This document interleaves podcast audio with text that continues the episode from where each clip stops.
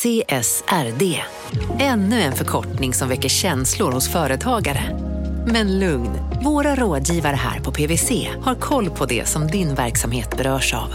Från hållbarhetslösningar och nya regelverk till affärsutveckling och ansvarsfulla AI-strategier. Välkommen till PWC. Hej, Synoptik här.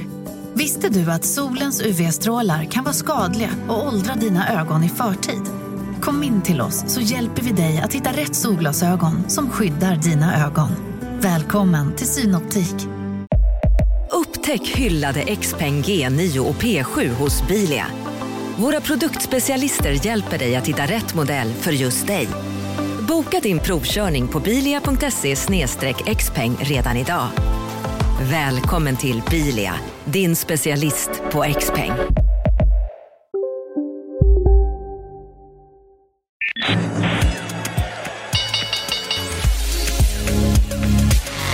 Här är Affärsvärlden Magasin med Helene Rådstein.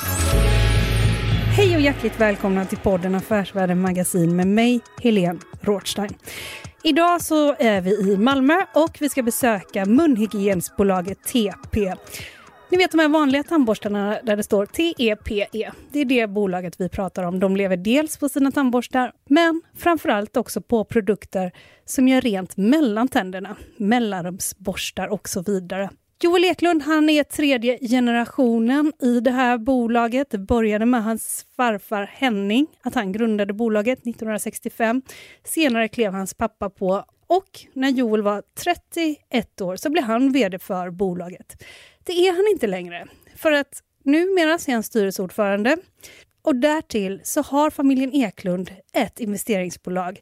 Och i det bolaget så finns innehav för ungefär 2 miljarder kronor. Bolaget heter Fosie Lund och det som de är aktuella med just nu det är att de har ökat sitt innehav väldigt kraftigt i den intelligenta hjälmtillverkaren Hövding. Därtill, precis när vi besöker Joel, så har man också sålt hela sitt innehav i Lexington. Det här kommer vi prata om och vi kommer också prata om TP och vi kommer också prata om hur Joel tänker kring de investeringar som han gör, varför han gör dem och hur han tänker att Fosie Lund ska utvecklas på sikt. Vi kommer alltså att besöka hans kontor. Kontoret ligger också vägg i vägg med produktionen där man då alltså tillverkar tandborstar och också olika produkter som gör rent mellan tänderna. Det här blir väldigt kul. Häng med in!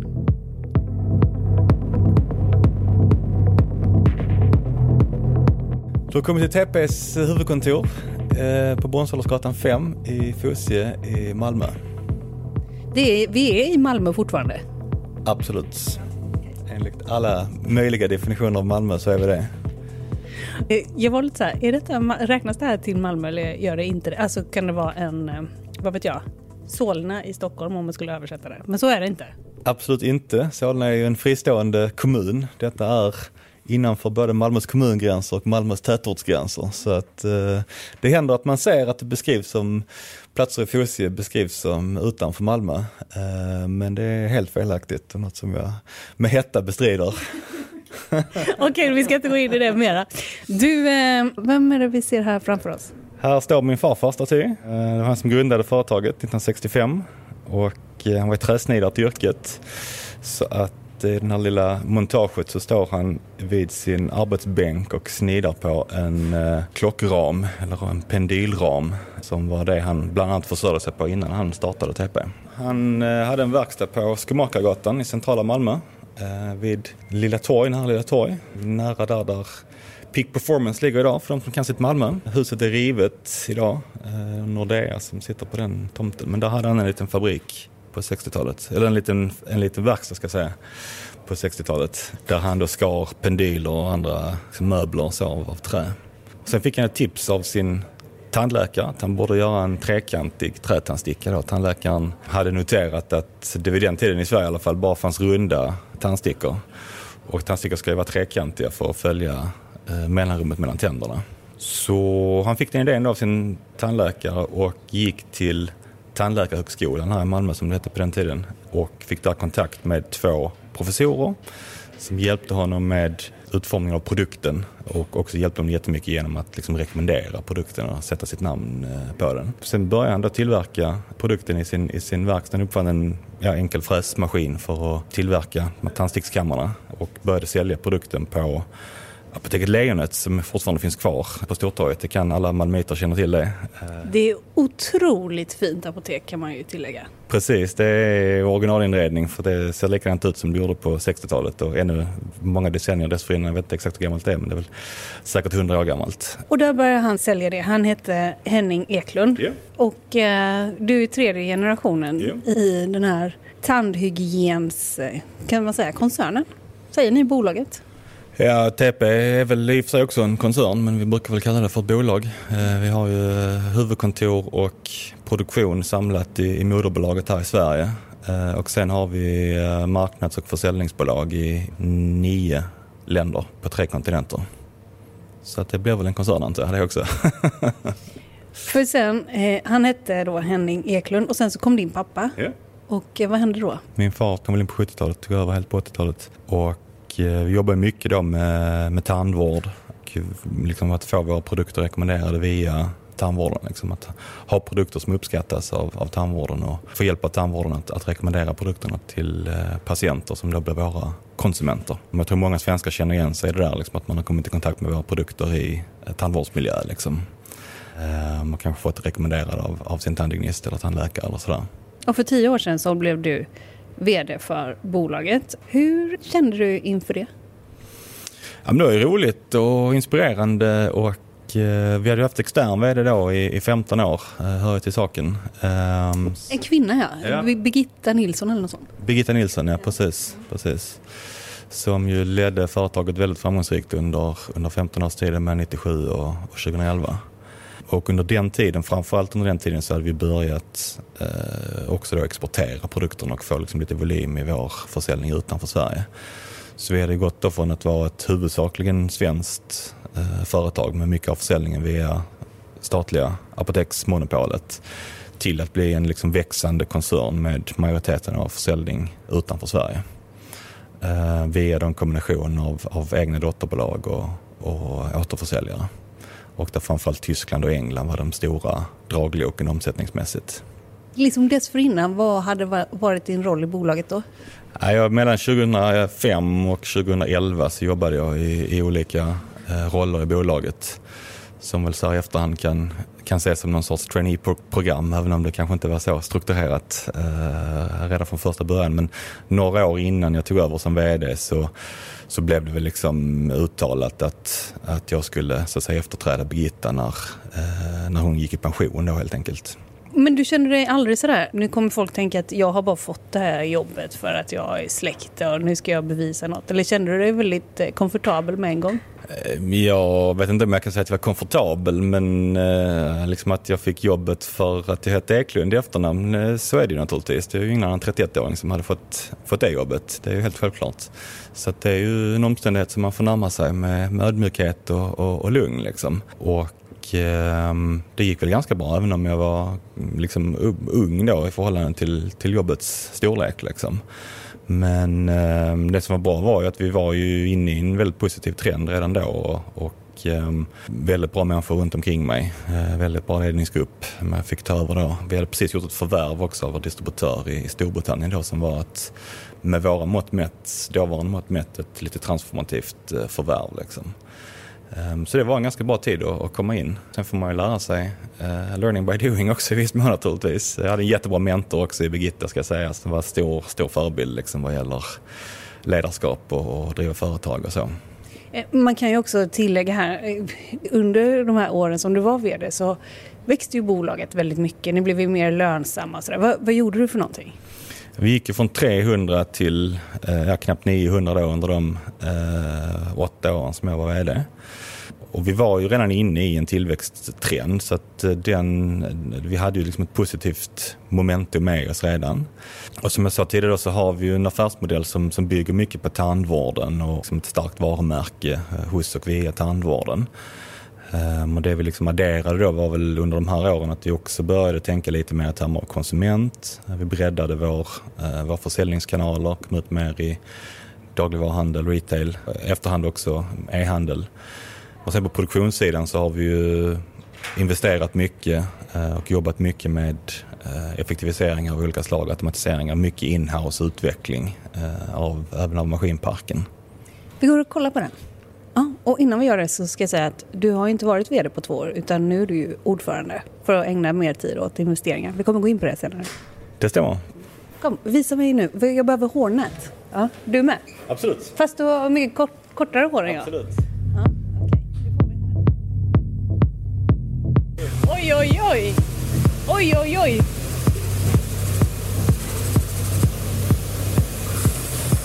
Shit, vad... Här har vi miniflossor, Ja, eh, kanthårsbygel. ja. Är det tyska maskiner? Eh, Ja, precis. Det är eh, en tysk formspruta, Kraus- Maffei, fabrikatet. Och sen är det en japansk robot som plockar ut de färdiga kammarna ur sprutan. Och plasten som vi använder här då är helt, av helt förnybar råvara. Eh, Så det är inte gjort av fossilt material utan helt och hållet av, eh, av växtmaterial.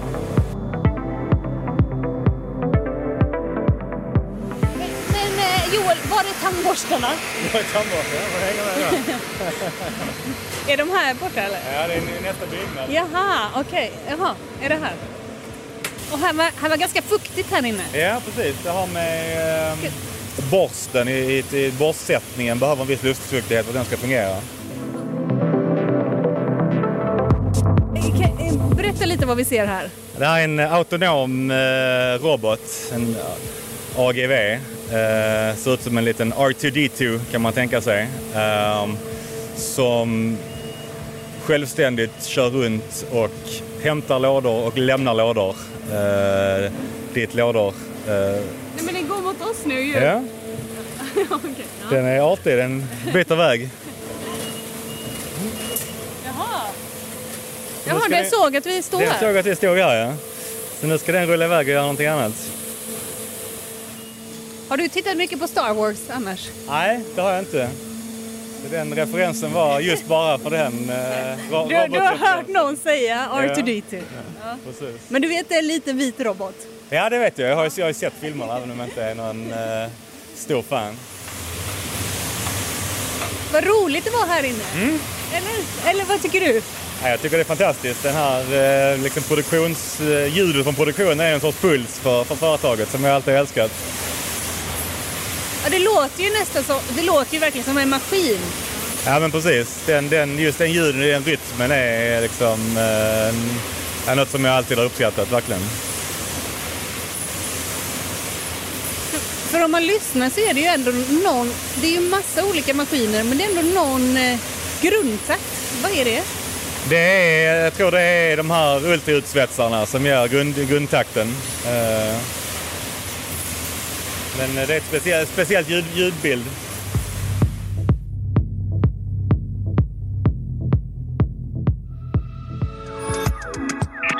Du lyssnar på Affärsvärlden Magasin med Helene Rådstein. Marknaden sponsras av SPP, pensionsbolaget. Eh, Förra gången pratade vi lite om ITP. Och som en kort repetition så, så var det ju 70-tal, arbetsmarknadens parter bestämde att alla tjänstemän ska ha en tjänstepension. Man kom överens om vilka villkor som ska gälla i den här pensionen och så kallade man den för ITP. Så jobbar man idag som tjänsteman i ett företag med kollektivavtal, då har man förmodligen den här pensionen, ITP-pensionen. Eh, och det är ju så att man kan påverka eh, den här pensionen, hur den är placerad. Vart femte år så gör nämligen Collectum, som de heter, en enorm upphandling där olika pensionsbolag kan ansöka om att få förvalta eh, de här pensionerna. Och SPP är ett av bolagen som valdes ut i den senaste upphandlingen. Och sen kan du som pensionssparare välja eh, vilket av de här olika pensionsbolagen som, som då ska få ta hand om dina pengar. Och tanken med den här upphandlingen det är ju att liksom kvalitetssäkra de här olika alternativen eh, men också att förhandla fram stora rabatter så att pensionsspararna ska få, ja, kunna spara pengar genom att avgifterna eh, som är så viktiga eh, blir eh, lägre. Och vill man välja någonting i ITP-systemet då finns det en relativt ny sajt som heter avtalat.se. Ehm, där kan man gå in och se hur sin ITP-pension är placerad. Jag gjorde det häromdagen faktiskt. Ehm, idén är att hälften av pengarna alltid ligger i något som kallas för traditionell försäkring. Det här gjorde vi ett avsnitt om i podden Kapitalet nyligen eh, som vi kallade världens bästa sparform. kan man lyssna på om man är intresserad. Eh, den andra halvan eh, den kan man också lägga i en traditionell försäkring eller så kan man placera det i något som kallas för fondförsäkring. Ehm, SPP som sagt eh, var ju ett av de fåtal bolagen som valdes ut i den senaste upphandlingen och de finns med som alternativ både med en traditionell försäkring och med eh, fonder. Så det var en liten bakgrund till ITP-systemet. Vill man läsa mer om det här eller typ kolla hur ITP-pensionen är placerad, eh, kanske göra förändringar, då går man in på avtalat.se. Eh, men tack säger jag till SPP som vill göra oss människor mer medvetna om hur enormt viktig pensionen är för oss som en framtida lön, men också som en positiv kraft i samhället eh, och förstås för att ni möjliggör eh, den här podden Marknaden. Vad tyst det var här nu plötsligt. Va, va, var sitter du någonstans? Ja, ah, det är där borta. Ah, okay. Mm. Men det här är också någon klassisk, typ så här. Så här har det ju sett ut ungefär man har suttit vid kontoret i fabriken. Mm. Eller hur? Ja, precis. precis. På det sättet är det ju klassiskt även om inte, att ni inte har placerat er i Asien och sådär produktionsmässigt? Ja, men det, precis, inte, inte placerat produktionen i Asien och huvudkontoret inne i city. Ja, ja precis. Har, har det funnits eh, tankar på, på att göra så? Nej, vi har ju egentligen alltid trott väldigt mycket på eh, liksom produktion i, i Sverige. Kan man tjuvkika på ditt ja, kontor? Det det. Ja. Får man ta en kaffe här? Ja. Jag tänkte, nu, nu håller de på så mycket med tänder så de inte kommer servera kaffe tänkte jag. Så är det inte. Ja, vad är det man säger? Skomakarens barn? Vad man säger? Ja. Riktigt gottegrisar. här, var ju, här har du ju ganska ljust. Ja. Sen är det ju, vad ska man säga, utsikten är... Vad, vad ser du här egentligen?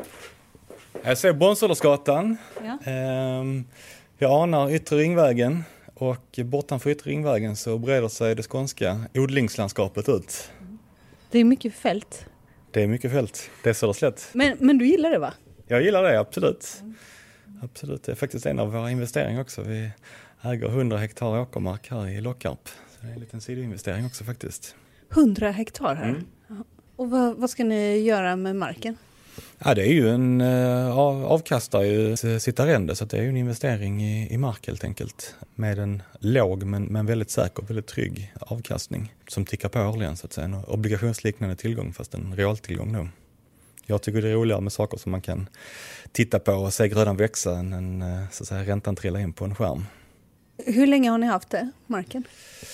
Eh, det är ett, ett två år någonting sånt där. Ja, det är ganska, så det är ganska, nytt. Ja, precis, ja. precis. Det gick att köpa bolagsform så det som var en stor fördel det kan man inte annars med jordbruksmark. Men det här var ägt av en stiftelse så det gick att köpa i bolagsform. Så att, eh, det var en uh, sak som underlättade. Du slutade då som uh, VD för två år sedan yeah. och blev ordförande istället för yeah. TP. Ni har inte ännu slagit i miljarden i omsättning men ni hade kunnat göra det. Ja, precis. Vi hade ett litet hack i tillväxtkurvan 2020 då på grund av eh, pandemin där vi tappade några procent eh, istället för vår sedvanliga eh, tillväxt. Men nu är vi tillbaka på banan igen när 2021 är all time high. 927 miljoner i omsättning. Bäst någonsin. Så att vi ser fram emot miljarden förhoppningsvis under detta innevarande 2022. Vad hänger det på? Ja, men det hänger på att vi fortsätter uh, utvecklas och, och, och, växa, framförallt på våra stora marknader då. Men uh, också med breddade försäljningskanaler. Um, det är viktigt för oss att vi inte får Eh, backlash i, i, på pandemin. Eh, så att vi hade problem med att tandvårdskliniker stängde i många länder under, under pandemin. Så det var så liksom vår påverkan av pandemin såg ut framförallt. Det finns ju ett uttryck som är förvärva, ärva, fördärva. Yeah. Ja, um, som man säger att tredje generationen brukar göra. Mm. Men i ditt fall så verkar det vara så här. Förvärva, ärva, förvärva. Ja, det kan man väl säga. Eh, det har väl egentligen varit förvärva, förvärva, förvärva i vart fall. Och om jag får säga någonting om den här tankefiguren eller föreställningen som finns om att tredje generationen är fördärvargenerationen. Det är inte första gången jag konfronteras med den tankefiguren såklart. Ehm, så är det ju helt eh, felaktigt. Alltså all forskning som har gjorts på det här området Nej. visar att um, det finns liksom ingen så att säga, korrelation mellan att den tredje generationen skulle vara en särskilt känslig punkt i ett eh, familjebolags historik. Utan är det någon generation som är fördärvargenerationen så är det ju den första generationen därför att det är ju en, bara en bråkdel av alla företag som överhuvudtaget blir familjeföretag. Så att i den första generationen är väl bortfallet någonstans 99 procent eller någonting sådant. Och sen har, visar väl i alla fall den forskning jag har sett på det området att ungefär en tredjedel av alla företag som går i arv överlever nästkommande generation så att säga. Och det är ingenting som sticker ut i den tredje generationens performance där över, över tid så att säga. Ehm, så. Men jag, den föreställningen finns och jag, jag, vet faktiskt inte var den kommer ifrån. Jag har fått för mig att den kommer från eh, den här Buddenbrooks, här Thomas Mann-romanen. Eh, men jag vet inte. Det sägs att den finns även i, även i Kina, den här föreställningen. Eh, jag vet inte om det är en, en slump eller om även Thomas Mann är stor även i Kina, jag vet inte. Eller om det är någon sorts siffermystik, jag vet inte. Hur som helst så Men det är fake news. Jag kom hit med fake news direkt. Ja, ja. ja. Nej, nej jag, jag, jag, sa faktiskt inte att det låg till på det sättet, men överhuvudtaget att jag citerade uh, slappt. Ja, ja. Du ja, det så. Fick jag, fick jag tillfälle att bemöta det. I, ja, i, har väntat på länge. Någon skulle fråga mig med mikrofon framme. Laddat upp. Hallå fördärvare!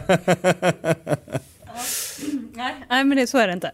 Du var vd här, det där gjorde du bra kan man säga. Ni automatiserade jättemycket. Ja, vi gjorde det väldigt bra. Jag vill vara väldigt, eh, väldigt klyschigt men eh, TP är en team effort och inte en one man show. Vi var liksom väldigt många som har jobbat här väldigt länge och haft stor del i detta i olika roller på företaget. Både på ledningsnivå och, och på andra håll i, i produktionen.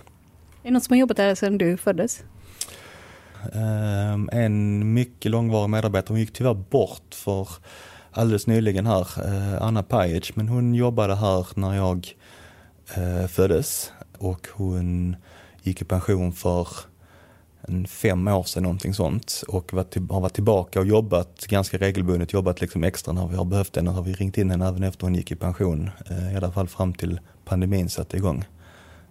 Tyvärr gick hon bort här för bara någon vecka sedan men, men det är ett exempel på en sån liksom medarbetare och kulturbärare som, som eh, jobbade i bolaget i, i, jag tror nästan 40 år. Någonting sånt.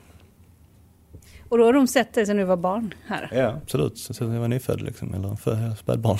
Mm. Hon tog hand om mig, jag minns också när, eh, när jag praoade första gångerna så var det hon som, hon var arbetsledare i produktionen, så var hon som eh, hade hand om mig då som osnuten 14-åring eller vad man var när man fick praoa en vecka. Hur var det att praoa här förresten, när du kom hit? Eh, ja men det var ju bra, det var kul. Eh, och så. Sen så var jag inte då färdig kring mina tankar att jag skulle jobba i företaget utan det var väl någonting som mognade fram i 20-årsåldern. Att jag också ville så att säga jobba i bolag. Jag pluggade ju i England eh, och hade väl egentligen inga tankar då på att komma tillbaka liksom. Men det var, mognade fram Eh, under de åren. Var det något som hände? Nej, det var det egentligen inte utan det var väl eh, en mognadsprocess och ehm, eh, bolaget växte ganska mycket under de åren också. När den liksom poletten trillade ner att det här är ett liksom, fantastiskt liksom, tillväxtbolag med eh, produkter som man liksom kan stå, verkligen kan stå för, som gör, gör nytta och gör gott. Och, och liksom internationell tillväxt, egen produktion, jättemånga dimensioner som är superroliga att jobba med. Liksom. Mm. Så att när den poletten trillade ner så var beslutet ganska självklart. Liksom. Men det var först liksom i, i ung vuxen ålder som, som det blev självklart för mig. Liksom. Du pratar ganska bra engelska, va? Gör du inte det? Jag har hört dig nämligen på något klipp. Det kändes eh, rent och jättefin engelska. Ja, det är väl tre år Oxford kanske som har satt sina spår, jag vet inte. Och, och vad pluggar du där för någonting? I jämförelse med min grötiga skånska då. Ja, jag pluggade philosophy, politics och economics, alltså filosofi, statsvetenskap och nationalekonomi. Ja. Va, vad tyckte du om Oxford? Ja, det är fantastisk eh, miljö, otroligt vackert arkitektur, otroligt engagerade studenter och lärare. Väldigt liksom koncentrat av, av talang eh, och ambition på ett och samma ställe som är någonting eh, väldigt, väldigt speciellt. Och så det den här miljön liksom och, och den här liksom kontexten där, där lärare och, och studenter beblandas även utanför eh, lektionssalen och interagerar väldigt mycket med varandra. Plus ett väldigt intensivt socialt liv ovanpå allt det där. Så att eh, det är väldigt, väldigt speciellt och fantastiskt liksom, minne att bära med sig. Kände du dig hemma direkt? Ja, det var ganska välkomnande så tillvida att eh, alla som kommer dit är ju liksom ensamma och kontaktsökande eller man ska säga. Det är ju ingen som, eh, som känner så många andra när man, när man väl kommer dit utan det är väldigt liksom öppet och kontaktsökande. Sen är det ju inte så jätteinternationellt. Då var det väl 10 procent någonting sånt som var internationella så det är ju väldigt engelskt också.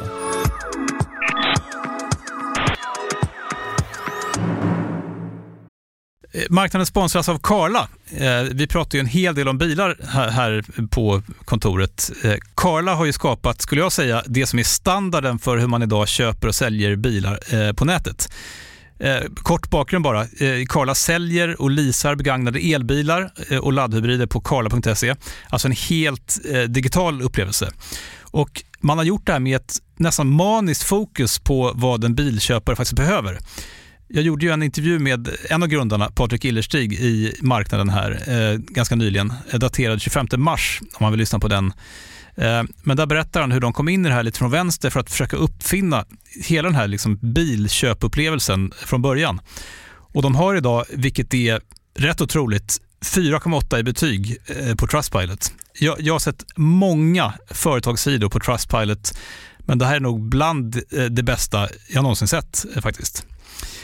Man kan sälja bilen till Karla också. Eh, då går man in på karla.se, delar lite info om bilen, sen får man en gratis värdering och ett bud. De hämtar bilen helt gratis i hela Sverige och så har man pengarna på kontot i samma stund som de hämtar bilen. Det är grymt. Eh, så ska du köpa en ny bil eller sälja din gamla, eller båda delar för den delen, gå in på karla.se och eh, kolla. Alltså karla.se och Karla stavas med C. Tack så mycket till Karla. Tack vare det här familjebolaget så har ni också ett investmentbolag som heter Fosie Lund. Precis. Men det finns ungefär 2 miljarder i ert eh, investmentbolag. I noterade investeringar är marknadsvärdet 2 miljarder ungefär. Ja. Mm. Och sen så finns det också onoterat. Vi pratar om mark och sådär också här utanför. Hur mycket finns det onoterat? Ja, det är mycket mindre än, än så. Men det är väl ett, ett par hundra miljoner. Eh, och vad ni har gjort här ny, nyligen, ni vill köpa, du vill köpa Hövding helt enkelt, Hjälmbolaget och har lagt eh, bud på det och nu är det uppe i 65 eh, procent. Varför vill du göra det? Ja, men vi la ett budpliktsbud eh, efter att vi klev över 30 procents ägande och eh, jag ville eh, öka mitt ägande i bolaget helt enkelt eftersom jag eh, tror väldigt mycket på det och vill liksom engagera mig ännu mer i, på resan till att det ska, eh, det ska lyckas. Eh, jag var väl egentligen bekväm med alla utfall av, alla möjliga utfall av budpliktsbudet.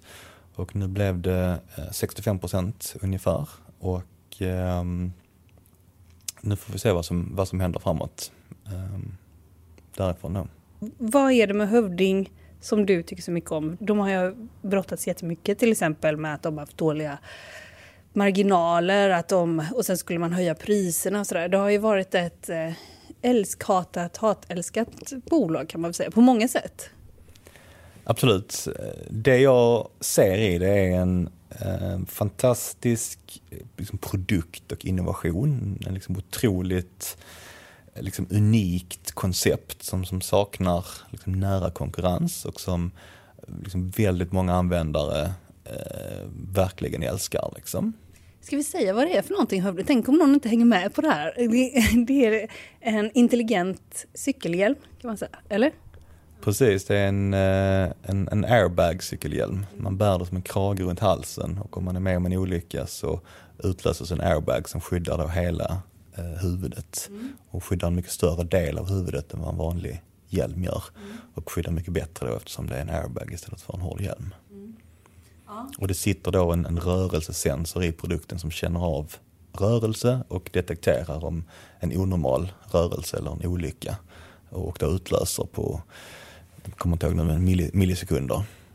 Ja, och det gillar du? Ja, det tycker jag är helt, en helt unik produkt som, som liksom räddar liv, som eh, faciliterar cyklism eh, och som då liksom jackar in i ett större perspektiv av liksom mikromobilitet i, i större städer, urban mikromobilitet eh, som är ett stort, stort liksom, tema och kommer liksom vara ytterligare en jättegrej framöver när, när alla världens storstäder försöker få rätt på sin, eh, sina trafikflöden.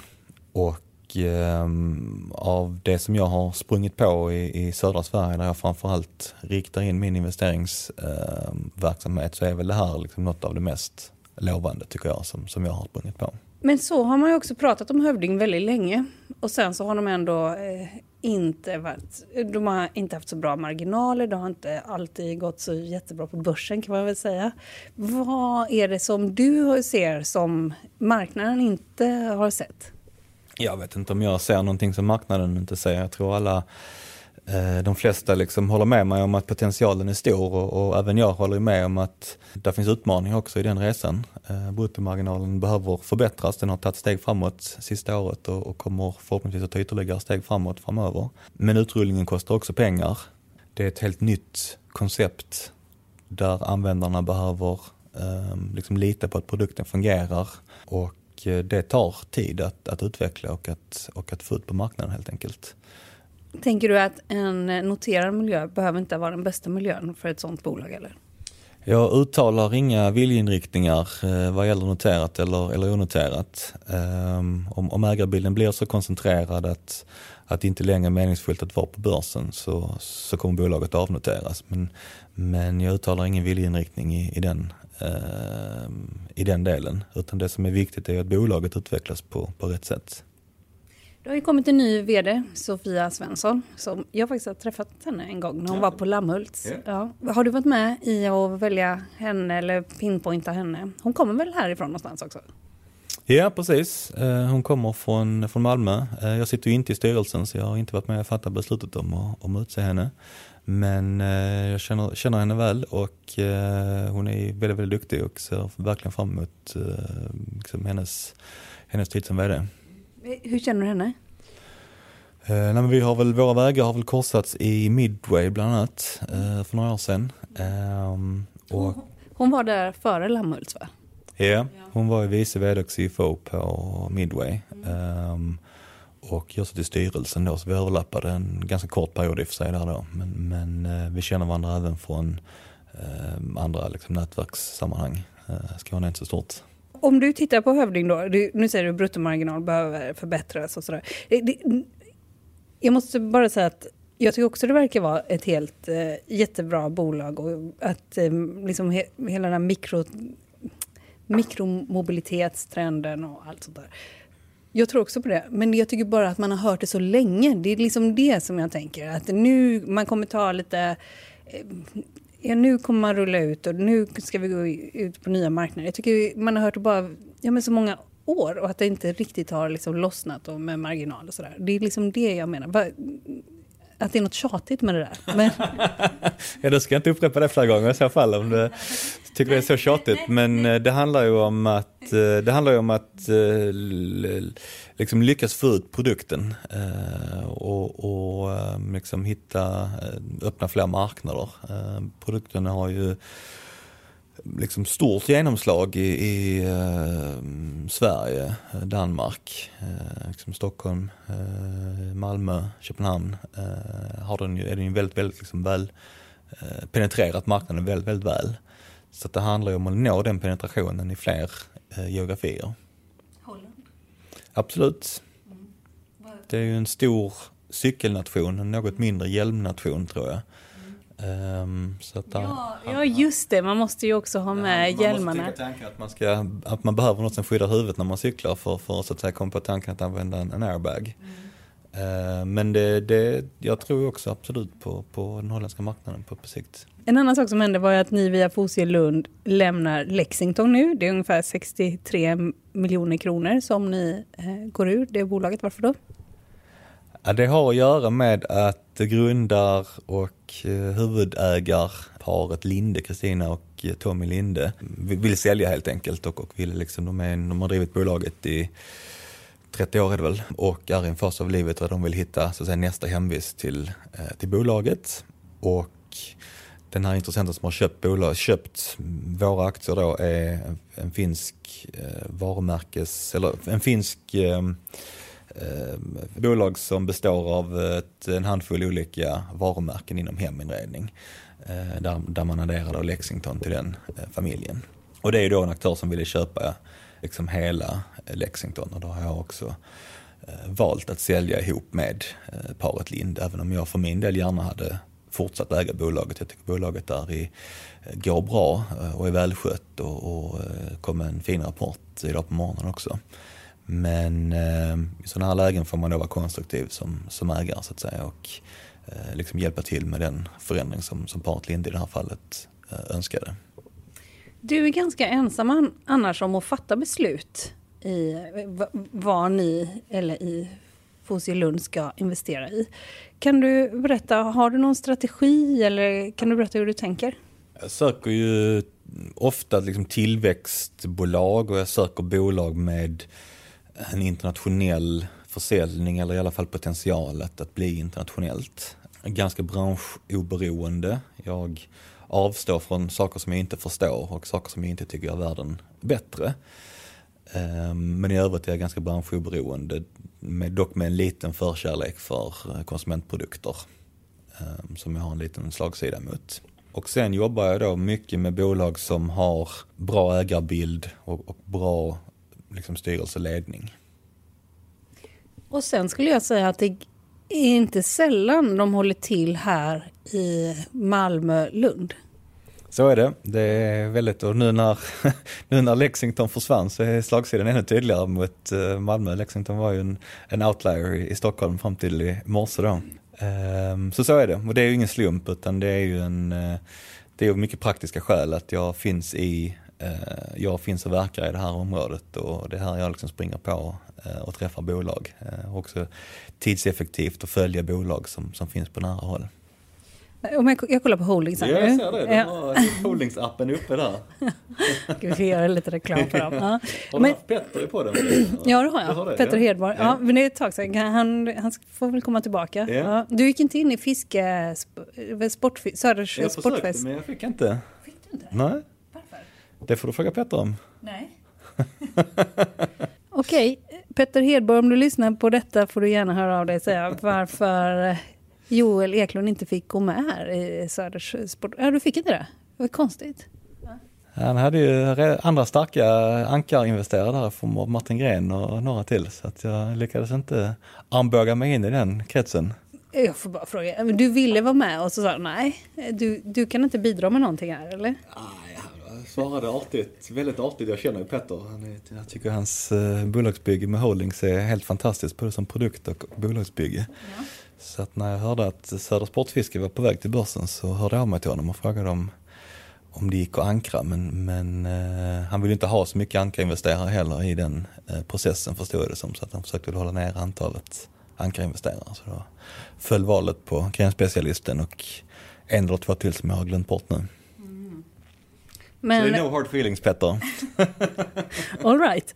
Men ert största innehav det är Cellavision fast det är då utanför Fosielund, eller hur? Ja, Cellavision äger vi eh, via Fosielund i en, i en hälftenägd gemensam struktur med Martin Grens investeringsbolag Grenspecialisten. Mm. Så att vi har ett bolag som heter Grenlunden som ägs till 50% av Fosielund och till 50% av Grenspecialisten. Och Grenlunden äger i sin tur eh, Cellavision. Mm. Och hur mycket pengar rör det sig om där, eller stor andel? Eh, alltså Grenlundens innehav är väl, tror jag, 700 miljoner. Ja. Mm, mm. Och vår, våra då hälft, andra av det är då hälften. Mm. Och hur kommer det sig att du har gått in i Cellavision? Cellavision är ju liksom ett kanske typexempel på sådana bolag som jag, som jag gillar att, att gå in i. Ett bolag med en lång tillväxthistorik, eh, Eh, historik av, av lönsam tillväxt också, en marginal som har utvecklats med tiden och ett bolag där jag bedömer att det går att blicka ganska långt in i, i framtiden också. Eh, det har ju alltid varit liksom värderat med höga multiplar men välförtjänt så. Och det har väl varit liksom lite, det är väl lite min, liksom, min investerarstil. Man ska säga att jag är beredd att betala höga multiplar för, för bolag som jag tycker är riktigt fina och framförallt som har en riktigt lång liksom, tillväxt eh, framför sig. Och där jag tycker att det går att liksom, eh, se tydligt. Liksom. Och vad gör de för något, Cellavision? De gör blodanalyssmaskiner eh, eh, som ersätter manuell mikroskopering med automatiserad bildanalys. Det är Christer Foreus va? som är Grundare. grundare och uppfinnare. Och, och, eh, och storägare. Ja, stora. Annan storägare då. Ja, ja. Största ägare är ju numera att eh, William Demant, det här danska investeringsbolaget som, som kommer från hör, vad heter det, hörapparater. Mm. Som äger, även är huvudägare i Vitrolife. Där har ni absolut den största posten. Och sen blir då Hövding ert näst största. Och sen är det två fastighetsbolag som vi kan gå in på alldeles strax. Eh, och Hövding har vi eh, gått in på. Och utav eh, fastighetsbolagen då är det då Vilborg som väl började i nordvästra Skåne från början, eller? Eh, ja, de har ett fastighetsbestånd som är Malmö, där Malmö är största tyngdpunkten.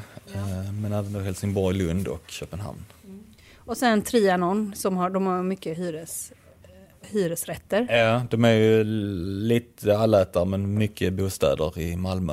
Eh, Men även en del andra, det är väl 78% hyresrätt och bostäder då. Eh, Men även en del annat smått och gott. De äger väl deläger i Rosengård centrum och heläger ju Entré bland annat, köpcentret här i Malmö. Ska det göras om? Ja, de har ju gjort det ganska bra. Eh, Sen har de väl lite otur med pandemin också men de har gjort om det till ett, liksom lite upp- mer upplevelse och delvis lite kontor och lite sådär. Så, att, så det tror jag blir bra. Ja, Olof Andersson där som är VD och, och storägare är ju otroligt eh, duktig. Fantastisk entreprenör, grönsakshandlare från början. Han borde man intervjua kanske. Han borde absolut intervjua. Eh, Fantastisk eh, entreprenör. Jag tänkte själv, varför har jag inte uppmärksammat Trianon så mycket? Är det för att de är, håller till här tror du?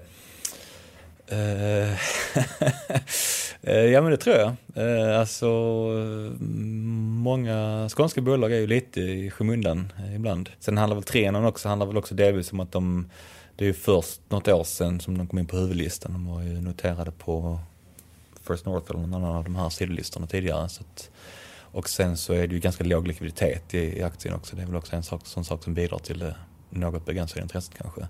Men det är ett fantastiskt fint eh, bolag och ett bolag som, som eh, den som är intresserad av liksom, fastighetsaktier ska kolla närmare på tycker jag. Man kan ju tro att Vonovia äger det mesta här i de svenska miljonprogrammen. Men Trianon de är också inne och de renoverar inte riktigt på samma sätt. Tanken är ungefär att man ska kunna bo kvar fortfarande. Det ska inte bli så mycket dyrare kan man säga. Eller? Har jag fattat rätt? Nej, alltså det är väl, de har väl en, det är väl en lite mjukare modell än, än uh, Victoria Park hade då och numera Vonovia. Så att uh, de jobb, Trianon jobbar mycket som jag uppfattar det med att uh, man vill behålla sina hyresgäster. Att man kanske vill att hyresgäster ska kunna göra liksom, bostadskarriär inom beståndet eller så. Du har ju hur många eh, innehav som helst här. Ett där du också sitter i styrelsen, två sitter du i styrelsen för. Eh, det är Uswe. De håller till här också i Fosie. Ja, de håller på inom synhåll. Om du kan titta ut genom fönstret där så ser du dem. Deras Kick-Ass Factory. Kick-Ass Factory, ja. Det är ryggsäcksbolag. Ja, den, den svarta byggnaden längst bort med ett litet snedtak, rött snedtak, det är The Kick-Ass Factory. Aha, okej. Ja. Där sitter eh, Uswe och skeppar ut sina ryggsäckar för olika outdoor-ändamål och sina cykelkläder. Som det är numera också efter förvärvet av Void i somras. De är ju ganska nya på börsen. Eh, gick du in där som, eh, där var du med, där fick du vara med som ankarinvesterare eller? Ja, där fick jag faktiskt vara med eh, redan innan så att jag ägde bolaget eh, redan jag delägde bolaget redan innan börsintroduktionen så jag kom in något år eller ett och ett halvt år innan börsintroduktionen. Så att det, det har jag varit med om att ta till börsen då. Som, stora, som liksom huvudägare eller storägare och styrelseledamot. Där är också den outdoor-trenden och så här. Men det finns ju ganska många spelare ändå som håller på med outdoor och ryggsäckar och allt vad det kan vara. Ja. Vad, vad är unikt? Det unika med deras ryggsäckar är det här vätskesystemet. Då, så det är ju liksom ryggsäckar för motionsidrott, längdåkning, löpning, eh, mountainbike eh, och så vidare. Eh, sen är de konstruerade på ett sätt också med en patenterad, patenterat spänne som gör att de inte hoppar runt när man eh, idrottar och sportar. No Dancing Monkey är deras koncept för att ryggsäcken ska sitta som en smäck på ryggen. Den gör även det för kvinnor eller? Absolut. Det är många kvinnliga eh, atleter också som är liksom användare och eh, liksom ambassadörer. Jag vet att det finns en Twitterprofil som heter aktiegolfaren som skriver mycket om Useful. Han hittade Elvira Öberg. Han brukar, när han, så fort han ser någon liksom, atlet använda produkterna så lägger han upp det på Twitter. Uh, så jag tror Elvira Öberg har synts på bilder i produkterna i alla fall. Jag vet inte om bolaget har något officiellt samarbete med henne så jag ska inte profitera på hennes framgångar under OS här då. Men det är många av dem uh, många av eh, de svenska liksom, atleterna som, som uh, gillar produkterna. Johan Olsson är ju en, en profil skidåkaren som, som bolaget har ett organiserat, jag vet att bolaget har ett organiserat samarbete med, så honom kan man nämna med gott samvete. Är det det bolaget som du har varit med och tagit till börsen liksom ett tag innan eller finns det, har du något annat sånt exempel? Nej, det är väl det exemplet på bolag som jag har ägt redan innan en notering. Sen äger jag andra onoterade bolag som inte finns på börsen. Um, men det är väl det där jag också har varit med på insidan om en börsnotering. Får jag säga inget till om? Ja, ja, ja, ja. Det är också, det är också en, det, båda grundarna finns ju kvar i, i bolagets ledning och man har dessutom en VD som är själv extremsportare. Eh, som, eh, och som då liksom är, både lever och använder eh, produkterna. Så att eh, de brukar sticka ut på löpturer ibland och testa produkterna på lunchen. Du är ingen extremsportare själv eller? Jag är själv ingen extremsportare, nej det är jag inte. Men ska du bli det? Det tror jag inte. Jag tror jag har hittat min melodi i schacket så det är där jag har min eh, stora liksom, fritidssysselsättning eller hobby. Eh, innan vi går in på fler investeringar, eh, om vi tar lite schack. Ehm, det gäller att kontrollera mitten. Är det något annat man ska tänka på? Ja, det gäller att kontrollera mitten, absolut. Det gäller också att synkronisera sina krafter och eh, se till så att så många som möjligt av ens pjäser står i bra lägen och få dem att samverka. Jag hörde på en schackklubb, det var en som sa Hjälp dina pjäser så hjälper pjäserna dig. Ja men det är väldigt bra råd, väldigt bra sätt att sammanfatta schack. Sen går det att fördjupa det naturligtvis, men, eh, men det är en väldigt bra utgångspunkt. Ja, ja, ja, men kan du säga det? Hjälp dina pjäser så hjälper pjäserna dig. Precis, ofta kommer bra saker av att ställa sina pjäser i bra lägen. Liksom. Och detta, du har då spelat organiserat, ni på TP här, ni är också med. Alltså det är ju en ganska stor schackturnering som också ni har varit med och rebranda med TP här, eller? Precis. Det är bra påläst. Vi sponsrar en årlig schackturnering som heter TP Sigeman Chess Tournament som mm. går i Malmö varje år. Mm. Som är liksom en elittävling för yttersta världseliten kan man säga, eller i alla fall den, den starkaste turneringen som görs, går i Sverige mm. um, årligen.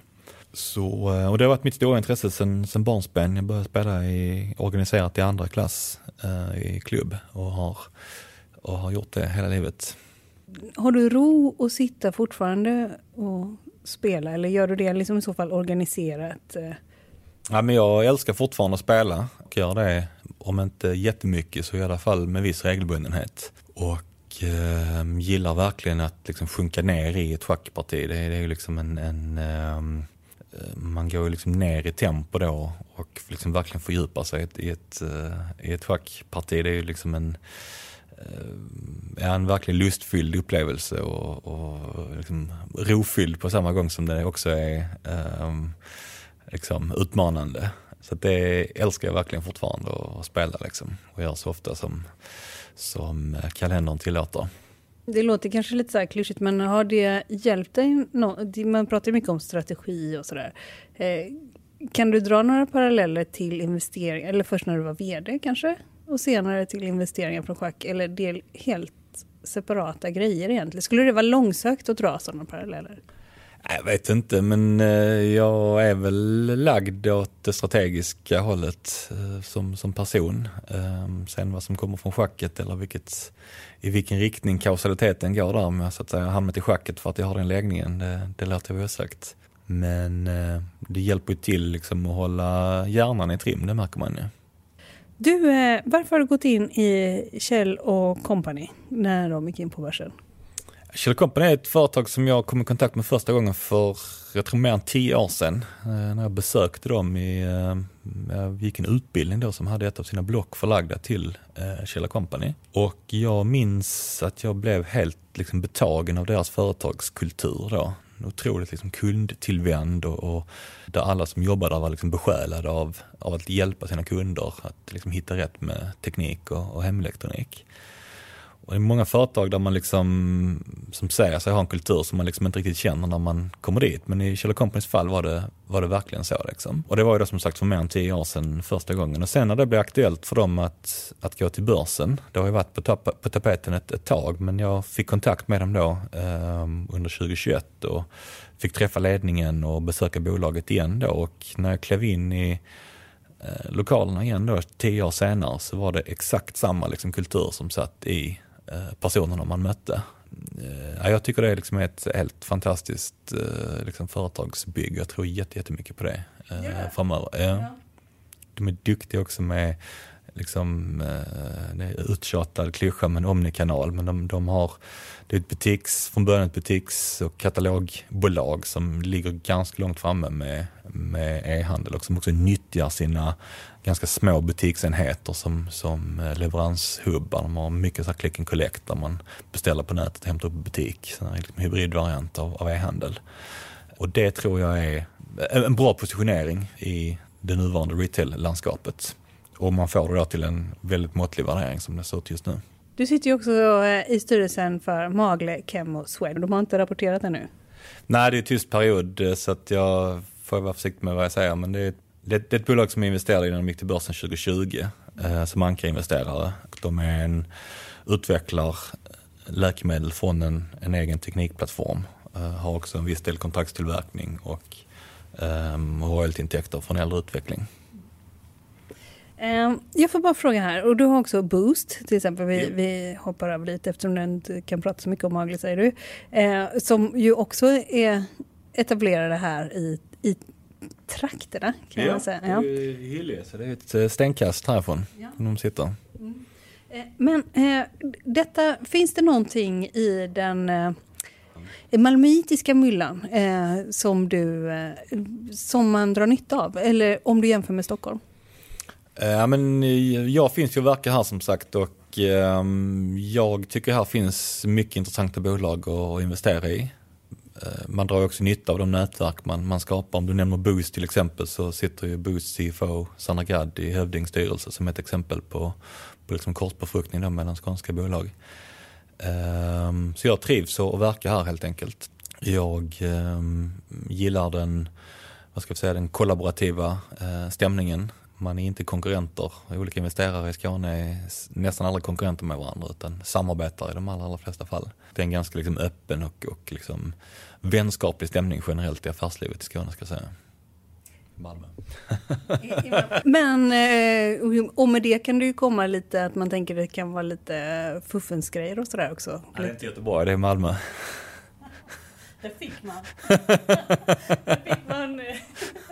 Det är ingen Göteborgsanda menar du? Nej, Nej Malmöandan är ju inte korrupt utan Malmöandan är ju liksom eh, genuint kollaborativ och, och eh, liksom samarbetsorienterad.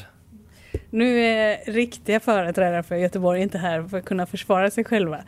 Så man vet inte vad de hade sagt. Men eh, jag får bara säga eh, en, en, annan sak då. Alltså, till exempel om vi tar Martin Gren. Ni har ju ett samarbete där i Cellavision. Ja, vi har ett formaliserat samarbete i Cellavision och sen överlappar vi ju i en del andra bolag. Ja. Eh, Trianon till exempel. Ja. Det finns väl fler exempel, HMS och, och andra.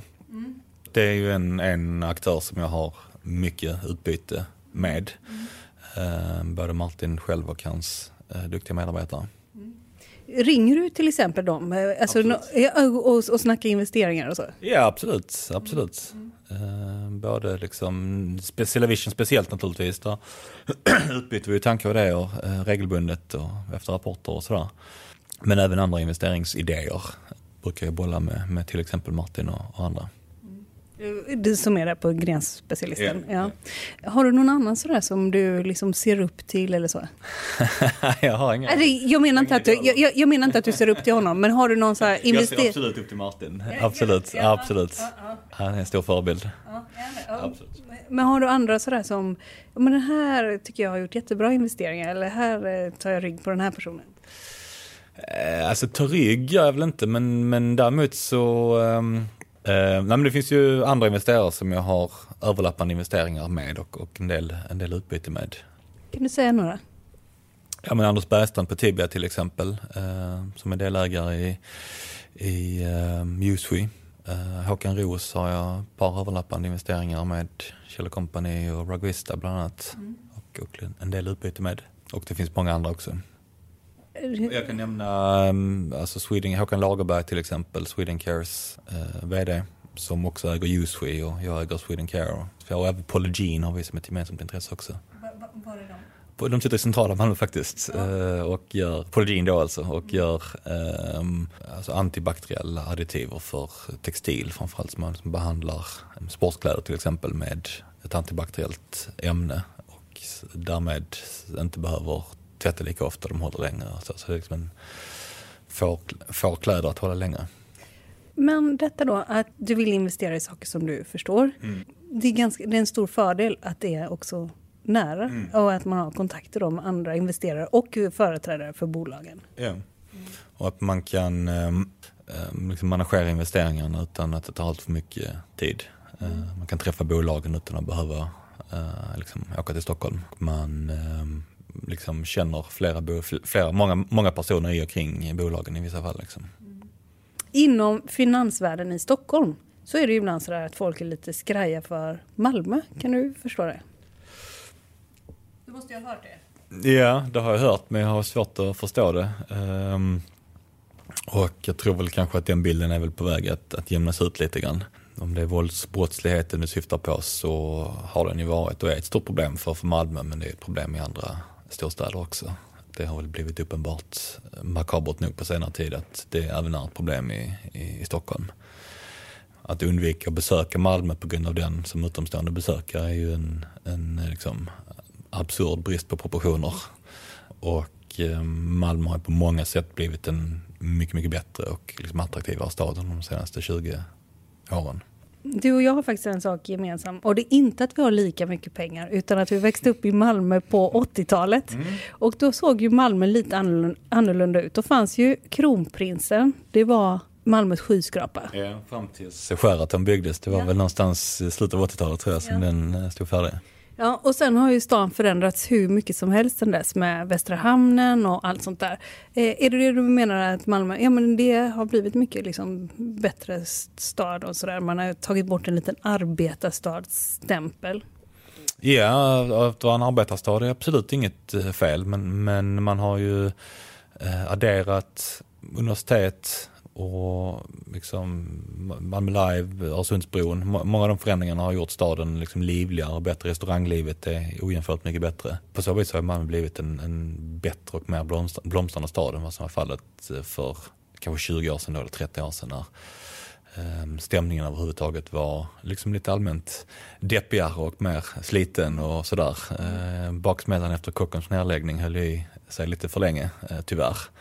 Eh, och satte sin prägel på, på staden under ganska lång tid. Men det som är mindre bra med Malmö är ju att vi inte, än, trots det här då, liksom, trots ett liksom i många delar ganska blomstrande näringsliv och, och liksom, eh, tillväxt vad gäller antal jobb fortfarande då har en arbetslöshet på, på 15 procent. Så att vi har en arbetsmarknad som är toppen för kranskommunernas inpendlande akademiker om man spetsar till det, men, men en arbetsmarknad som har väldigt svårt att erbjuda alla Malmöbor eh, sysselsättning. Och där är ju en stor förklaring till det som jag ser det är ju att vi inte har lyckats ersätta de historiska industrinedläggningar, då Kockums är det största exemplet, men det finns även andra längre tillbaka i tiden med en ny industri.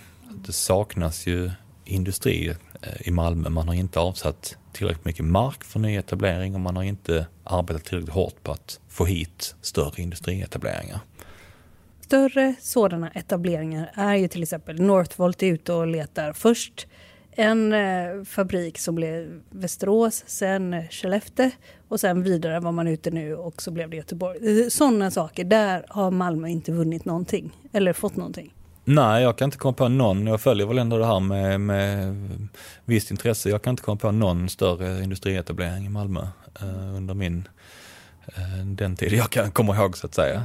Däremot har vi många medelstora företag som har utvecklats väl och vuxit och, och sådär. TP är ett exempel eh, på det. Men det är ju eh, oroande tecken även där. Vissa av de företag som växer har ju tvingats delvis flytta härifrån. Pågen är ju det senaste exemplet nu som förlägger eh, sin expansion till Landskrona istället för att växa på plats i, i Malmö. Det är ju en väldigt oroande utveckling när inte ens våra liksom, äldsta och största befintliga industriarbetsgivare lyckas eller ser sig kunna växa eh, vidare inom stadens gränser. Men är detta då att man skulle göra Malmö till en kunskapsstad och därmed så försvann också delar utav eh, industrin och sådär. Är det, är det ett arv från eh, Ilmar Reepalu eller, eller hur ska man säga? Ja, men det ska säga, det är ju ett narrativ som kommer från eh, den tiden, eh, 90-talet framförallt då när eh, staden gjorde många bra grejer eh, med liksom universitet och, och Öresundsbron och så som, som grundlades på den tiden. Men då fanns det ett, ett väldigt starkt behov av att eh, liksom tvätta bort den här stämpeln av, av liksom arbetarstad och förlorarstad. Och då, då gick man ju liksom för långt i att osynliggöra industrin när man då ville förvandla staden från en industristad till kunskapsstad det var en paroll.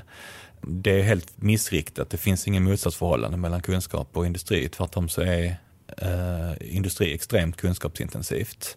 Och man polerade så att säga framsidan, västra Malmö, centrala Malmö, men, men glömde bort den eh, mindre polerade östra halvan. Alltså jag, jag, tycker det är helt rätt att man gör om Västra hamnen till, till bostadsområde, men den industrimark man tar bort därigenom måste liksom ersättas på andra håll. Du har ju köpt mark, Lockarp. ja, det är en helt egen historia det där med, eh, med huruvida staden ska tillåtas växa utanför yttre ringvägen eller inte. Det nuvarande paradigmet är att staden ska växa eh, inåt. Mm. Uh, och det är, menar jag, då en, en helt förfelad och helt orealistisk uh, tanke och, och ett recept på liksom, 20 arbetslöshet om, om 20 år. Ehm. Du har ändå ganska, så som läget är nu, så har du en ganska dyster vision för Malmös liksom näringsliv, eller om du säger så här? Nej, jag är inte dyster, men, men den här saken måste, måste åtgärdas om vi ska få balans i vår arbetsmarknad, om vi ska få liksom en arbetslöshet som är mer i linje med, med resten av riket. En, en storstad, en expansiv storstad ska ju ha en arbetslöshet som är lägre än riksgenomsnittet, inte högre rimligen. Och nu har vi ungefär dubbelt så hög arbetslöshet som, som riksgenomsnittet. Så det är ju någonting som är, som är fel där helt enkelt och som måste åtgärdas. Liksom. Det förstår ju alla. Så vi måste liksom få hit arbetsgivare som kan erbjuda dem de jobben som Malmöbor kan ta helt enkelt. Ja, jag, jag, förstår. Det finns få saker som pekar i den riktningen att det kommer hända jag hoppas ju att man liksom tänker om från, från både politiskt och tjänstemannahåll. Uh, jag agiterar för det så ofta jag kommer åt. Ja. Uh, ja. så jag är tacksam för att jag får den här plattformen också för ja. att dra min lans för mina käpphästar. Ja. Uh, de är väl trötta på mig på kommunen snart, jag vet inte. Men jag tycker det är av helt avgörande vikt för, för Malmö att vi, vi avsätter mer mark till Eh, Eh, liksom arbetsgivare och, och, mindre mark. Som det är nu så går all ny mark mer eller mindre till bostadsbyggande. Man kan ta Jägersro som ett exempel då, där travbanan, den klassiska travbanan i Malmö kommer att flytta, eh, flytta ifrån ett stort område i sydöstra Malmö och kommer då lösgöra ett ganska stort stycke mark, helt, helt unikt, så att, säga, att ha ett så stort område att, att disponera eh, innanför yttre ringvägen. Eh, det hade ju varit perfekt menar jag för att bygga ett nytt modernt industriområde. Tätare bebyggelse, gröna tak, solceller på taken och liksom massa arbetstillfällen eh, i ett område som idag ligger eh, inte speciellt attraktivt för bostadsändamål och det är inte nära vatten och det är inte nära någon tågstation eller sådär. Men även där ska man ju då klämma in bostäder vad jag förstår. Eh, vilket enligt min mening är helt, helt tokigt. Det finns en bostadssjuka nästan. Men mm, ja, det byggs ju på varenda tom plätt så byggs det bostäder i Malmö. Man tar bort varenda grön plätt mer eller mindre och bygger bostäder på. Och då är du också inne här och investerar i framförallt bostadsbolag på börsen. absolut. Eh, absolut. Du ser den här som också håller till här ju. Ja, absolut. Ja. absolut. Eh, Trinon tycker jag gör, det är Trinon som har bostäder med innehav och de tycker jag gör det väldigt, väldigt bra eh, i allt de gör.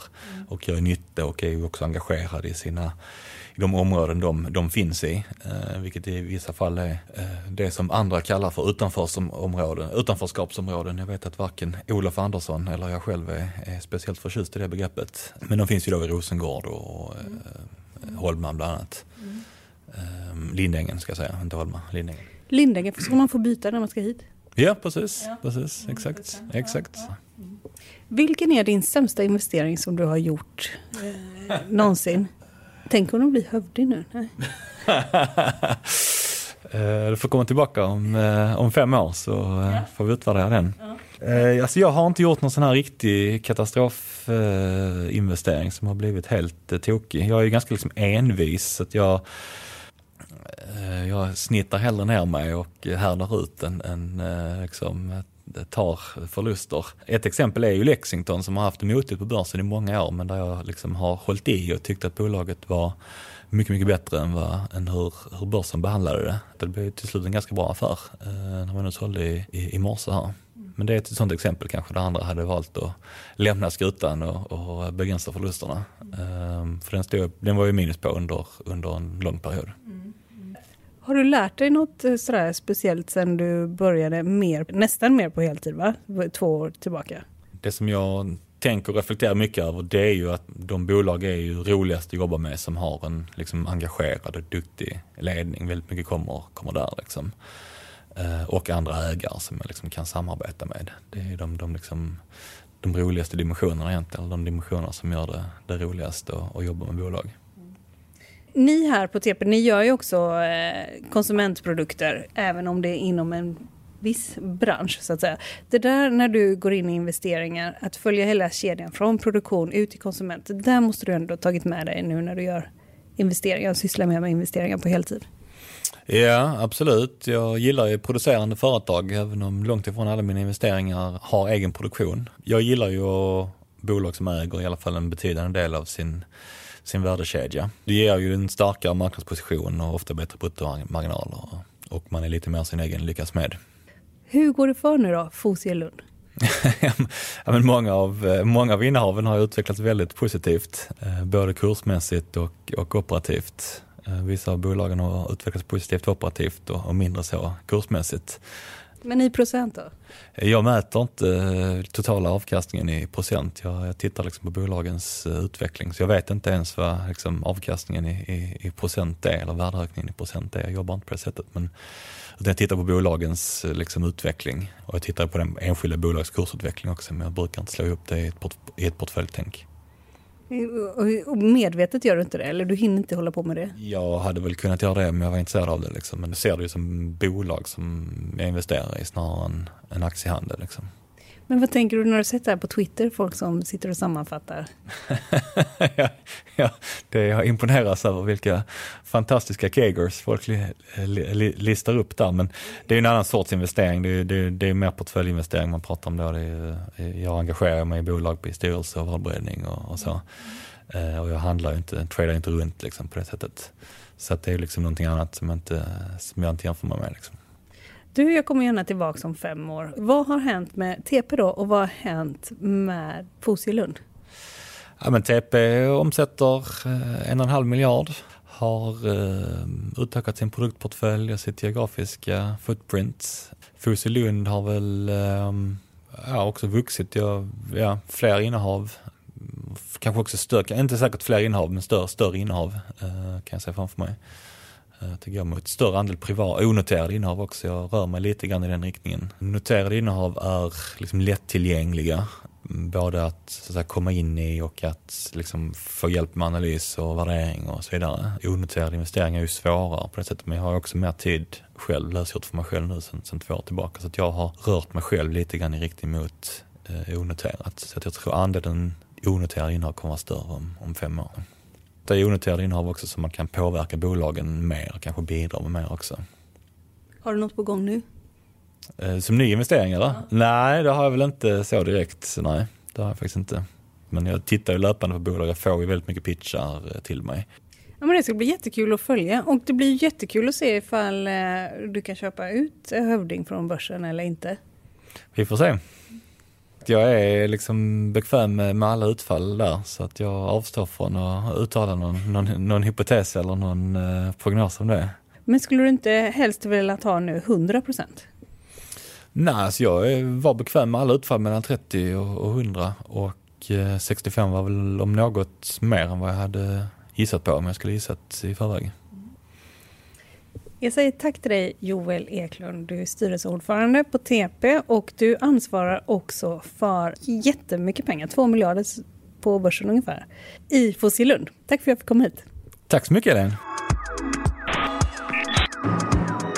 Ni har lyssnat på podden Affärsvärlden Magasin med mig Helene Rådstein som idag har besökt Joel Eklund på TP i Fosie i Malmö. Den här podden den är tillbaka om en vecka. Det blir kul. Håll ut. Hej då! Thank